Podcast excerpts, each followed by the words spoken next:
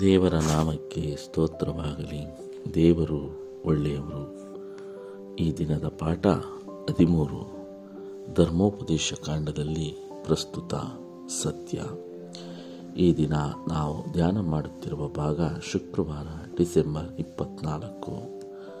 ಹೆಚ್ಚಿನ ಚಿಂತನೆ.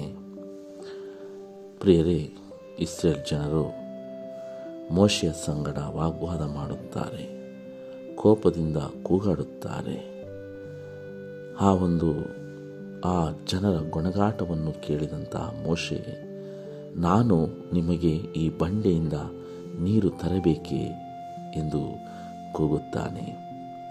ಆ ಜನರ ನಿರಂತರ ಕೊಣಗಾಟ ಮತ್ತು ದಂಗೆಯಿಂದ ಬೇಸತ್ತಿದ್ದ ಮೋಶೆಯು ಇಲ್ಲಿ ತನ್ನ ಸರ್ವಶಕ್ತನಾದ ದೇವರ ಸಹಾಯವನ್ನು, ದೇವರು ಆತನು, ದೇವರು ಮಾಡಿದಂತಹ ಅದ್ಭುತ ಕಾರ್ಯಗಳನ್ನು ಮರೆತು ಈ ಮಾತನ್ನಾಡುತ್ತಾನೆ ಪ್ರಿಯರೇ.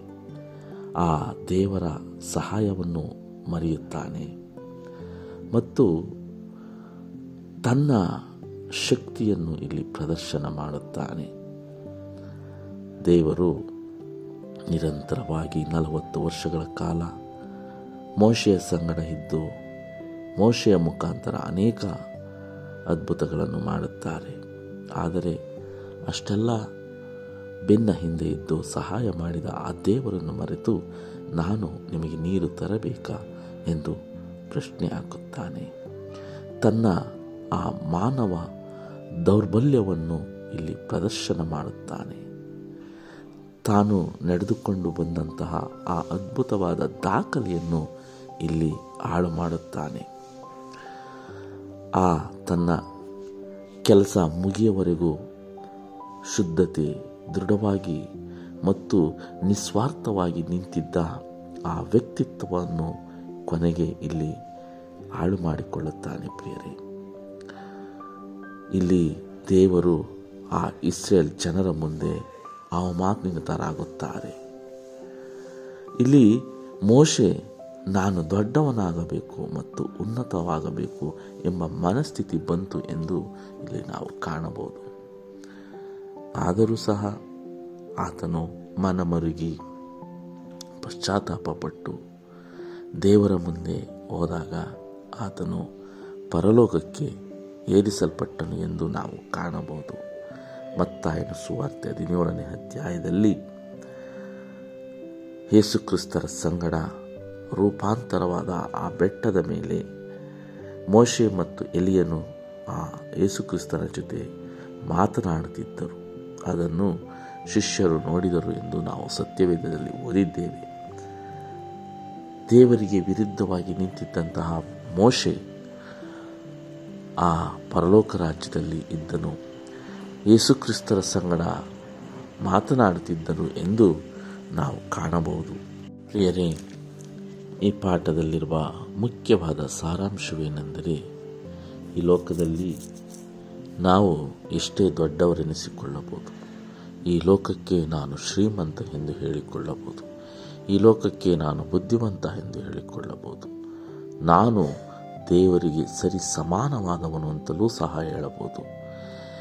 ಏನೇ ಹೇಳಿದರೂ ಸಹ ನಮ್ಮ ಪಾಪಗಳು ಕ್ಷಮಿಸಲ್ಪಡದಿದ್ದರೆ ಎಲ್ಲವೂ ವ್ಯರ್ಥ.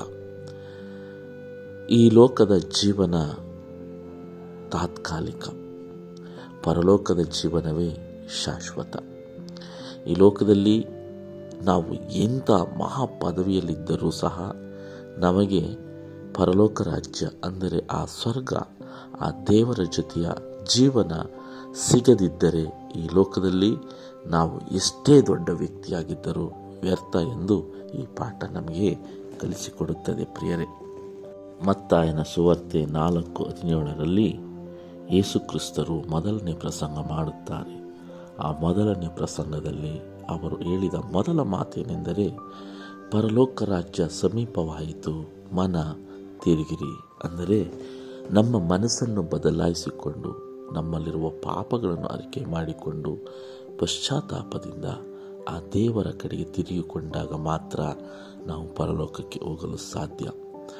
ಅದೇ ರೀತಿ ಈ ದಿನ ಈ ಲೋಕದಲ್ಲಿ ಸಿಗುವ ಗೌರವಕ್ಕಾಗಿ, ಈ ಲೋಕದಲ್ಲಿ ಸಿಗುವ ಹಣಕ್ಕಾಗಿ, ಮತ್ತಿತರ ವಸ್ತುಗಳಿಗಾಗಿ ನಾವು ಅಪೇಕ್ಷೆ ಪಡುತ್ತಾ ಆ ಸರ್ವಶಕ್ತನಾದ ದೇವರನ್ನು ಮರೆಯಬಾರದು ಎಂದು ಈ ಪಾಠ ನಮಗೆ ಕಲಿಸಿಕೊಡುತ್ತದೆ ಪ್ರಿಯರೇ. ಹಾಗಾಗಿ ಈ ಲೋಕದಲ್ಲಿ ನಾವು ದೇವರನ್ನು ಮೀರಿಸುವಂತಹ ವ್ಯಕ್ತಿತ್ವವನ್ನು ಹೊಂದಿದ್ದರೂ ಸಹ ಪರಲೋಕ ನಮಗೆ ಸಿಗದೇ ಇದ್ದರೆ ಎಲ್ಲವೂ ವ್ಯರ್ಥ. ಹಾಗಾಗಿ ಮೋಶೆ ಅನೇಕ ಒಳ್ಳೆಯ ಕಾರ್ಯಗಳನ್ನು ಮಾಡುತ್ತಾನೆ. ಅದೇ ಸಂದರ್ಭದಲ್ಲೂ ಸಹ ಕೆಲವೊಂದು ದೇವರಿಗೆ ವಿರುದ್ಧವಾದ ಪಾಪಗಳನ್ನು ಮಾಡುತ್ತಾನೆ. ಆದರೂ ಸಹ ಆತನು ಯೇಸುಕ್ರಿಸ್ತರ ಜೊತೆ ಇದ್ದ ಎಂಬುದನ್ನು ನಾವು ಮತ್ತಾಯನ ಸುವಾರ್ತೆಯನ್ನು ಓದಿದಾಗ ಕಲಿತುಕೊಳ್ಳಬಹುದು ಹಾಗಾಗಿ ದೇವರ ಸಂಗಡ ಜೀವಿಸುವುದೇ ನಿಜವಾದ ಜೀವನ, ಅದೇ ಶಾಶ್ವತವಾದ ಜೀವನ. ಆ ಜೀವನವನ್ನು ನಡೆಸುವುದಕ್ಕಾಗಿಯೇ ನಾವು ಈ ಲೋಕದಲ್ಲಿ ದೇವರಿಗೆ ಮೆಚ್ಚುಗೆಯಾಗುವಂತೆ ಬಾಳಬೇಕು. ಈ ಲೋಕದಲ್ಲಿ ಜೀವಿಸಿ ನಾವೇನೇ ಹೆಸರು ಮಾಡಿದ್ದರೂ ಪರಲೋಕ ರಾಜ್ಯ ನಮಗೆ ಸಿಗದೆ ಇದ್ದರೆ ದೇವರ ಸಂಗಡ ನಾವು ಬಾಳದಿದ್ದರೆ ಎಲ್ಲವೂ ವ್ಯರ್ಥ ಎಂದು ಈ ಧರ್ಮೋಪದೇಶ ಕಾಂಡ ನಮಗೆ ಕಲಿಸಿಕೊಡುತ್ತದೆ. ಈ ಪಾಠ ನಮಗೆ ಕಲಿಸಿಕೊಡುತ್ತದೆ. ಮೋಶೆಯ ಜೀವನ ನಮಗೆ ಕಲಿಸಿಕೊಡುತ್ತದೆ ಪ್ರಿಯರೇ. ಹಾಗಾಗಿ ನಾವು ಈ ಲೋಕದಲ್ಲಿ ಬದುಕುವ ಒಂದೊಂದು ಕ್ಷಣವು ದೇವರಿಗೆ ಮೆಚ್ಚುಗೆಯಾಗಿದೆಯಾ? ಈ ಲೋಕಕ್ಕೆ ಮೆಚ್ಚುಗೆಯಾಗಿದೆಯಾ? ಅಥವಾ ನನಗೆ ಮೆಚ್ಚುಗೆಯಾಗಿದೆಯಾ ಎಂಬುದನ್ನು ಆಲೋಚಿಸಬೇಕು. ಎಲ್ಲದಕ್ಕಿಂತ ಹೆಚ್ಚಾಗಿ ದೇವರನ್ನು ಮೆಚ್ಚಿಸುವುದಕ್ಕೆ ನಾವೆಲ್ಲರೂ ಪ್ರಯಾಸ ಪಡಬೇಕು ನನ್ನನ್ನು ನಾನು ಹೊಗಳಿಕೊಳ್ಳುವುದಕ್ಕಾಗಲಿ, ನನ್ನನ್ನು ಇನ್ನೊಬ್ಬರು ಮೆಚ್ಚುವಂತೆ ಮಾಡುವುದಕ್ಕಾಗಲಿ ನಾವು ಪ್ರಯಾಸ ಪಡುವುದು ವ್ಯರ್ಥ ಎಂದು ಈ ಪಾಠ ನಮಗೆ ಕಲಿಸಿಕೊಡುತ್ತದೆ. ಹಾಗಾಗಿ ನಾವೆಲ್ಲರೂ ದೇವರನ್ನು ಮೆಚ್ಚಿಸೋಣ, ದೇವರಿಗೋಸ್ಕರ ಬಾಳೋಣ. ಆಗ ಆ ಪರಲೋಕ ರಾಜ್ಯದಲ್ಲಿ ನಮಗೆ ನಿತ್ಯ ಜೀವ ನಿತ್ಯ ಜೀವ ಅಂದರೆ ಸಾವೇ ಇಲ್ಲದಂಥ ಜೀವನವನ್ನು, ಶಾಶ್ವತವಾದ ಜೀವನವನ್ನು ದೇವರು ನಮಗೆ ಕೊಡಲು ಬಯಸುತ್ತಾರೆ ಪ್ರಿಯರೇ. ಹಾಗಾಗಿ ನಾವೆಲ್ಲರೂ ಆಲೋಕದಲ್ಲಿ ಲೋಕದಲ್ಲಿ ಜೀವಿಸುವುದಕ್ಕೆ, ಪರಲೋಕದಲ್ಲಿ ಜೀವಿಸುವುದಕ್ಕೆ ಪ್ರಯಾಸ ಪಡೋಣ ಅದಕ್ಕಾಗಿ ಪ್ರಾರ್ಥಿಸೋಣ. ಮತ್ತೆ ಮುಂದಿನ ಪಾಠದಲ್ಲಿ ಭೇಟಿಯಾಗೋಣ. ವಂದನೆಗಳೊಂದಿಗೆ. ಆಮೇಲೆ